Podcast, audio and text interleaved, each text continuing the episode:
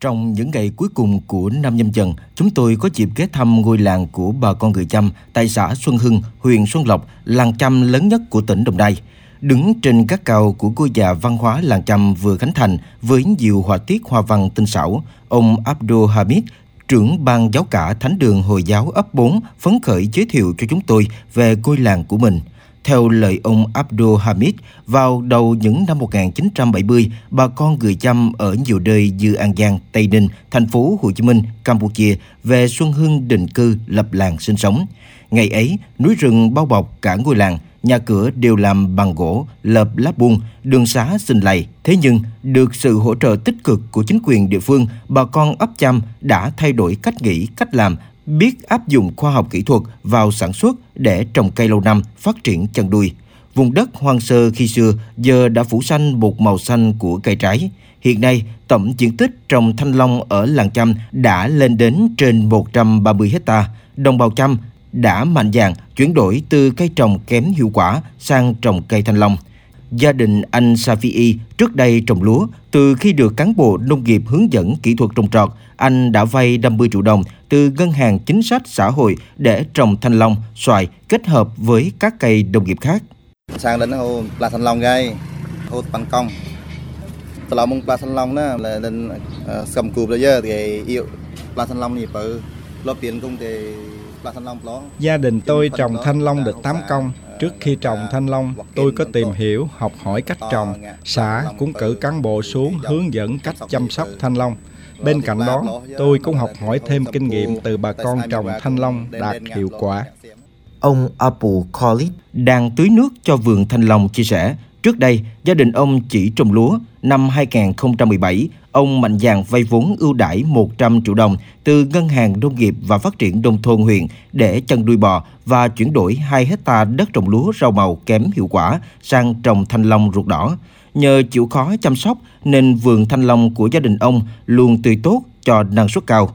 Ông Apple Collins chia sẻ.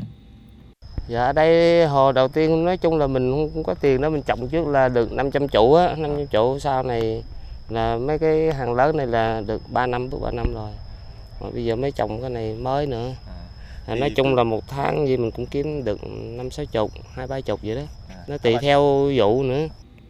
Ngoài gia đình ông Apple Collins, ấp 4 còn có nhiều hộ thu nhập vài trăm triệu đồng đến cả tỷ đồng mỗi năm. Điển hình như gia đình chị Tá có hơn 100 hecta đất trồng thanh long ruột đỏ, mỗi năm thu nhập cả tỷ đồng. Hộ chị City Abina từ nghèo khó nay có đàn bò lên tới cả trăm con. Thu nhập bình quân mỗi năm của bà con là trên 60 triệu đồng. Theo ông Phạm Ngọc Lộc, Chủ tịch Ủy ban Mặt trận Tổ quốc Việt Nam huyện Xuân Lộc, ấp có trên 700 thanh niên đi làm công nhân ở các khu công nghiệp với mức lương từ 7 đến 12 triệu đồng mỗi tháng. Nhờ có việc làm cho thu nhập ổn định, đời sống người dân đã cải thiện đáng kể. Năm 2010, ấp 4 có đến 226 hộ nghèo, đến nay chỉ còn 15 hộ nghèo trên tổng số hơn 500 hộ. Tất cả trẻ em đều được đến trường từ mẫu giáo đến trung học phổ thông. Bộ mặt nông thôn đã khang trang hơn trước rất nhiều. À, Đảng bộ chính quyền huyện Xuân Lộc đã thực hiện nhiều chương trình phát triển kinh tế xã hội vùng đồng bào dân tộc Chăm, đầu tư phát triển hệ thống hạ tầng đường giao thông, điện, nước sạch, trường học, hỗ trợ vốn vay ưu đãi để đồng bào phát triển kinh tế, chuyển đổi cơ cấu cây trồng, vật nuôi. Có 100% hộ sử dụng điện sinh hoạt gia đình. Việc chăm sóc sức khỏe được duy trì thường xuyên. Vệ sinh môi trường ngày càng được cải thiện. Đồng bào luôn giữ được nét truyền thống, bản sắc văn hóa dân tộc thông qua các ngày lễ hội của đồng bào Chăm.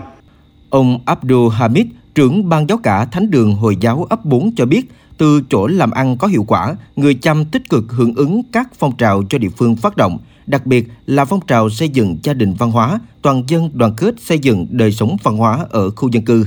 Đến nay, ấp đã có một thánh đường to đẹp và một nhà văn hóa khang trang phục vụ cho các hoạt động sinh hoạt của bà con. Hiện tại bữa nay là đời sống của bà con rất là phát triển. Con em làm công ty xí nghiệp, tôi là bữa nay đang duy trì các lớp học à, không cho các em mất cái bản sắc văn sắc văn hóa. Và bên cạnh đó cũng hoạt động bên nhà văn hóa chăm cho các em múa.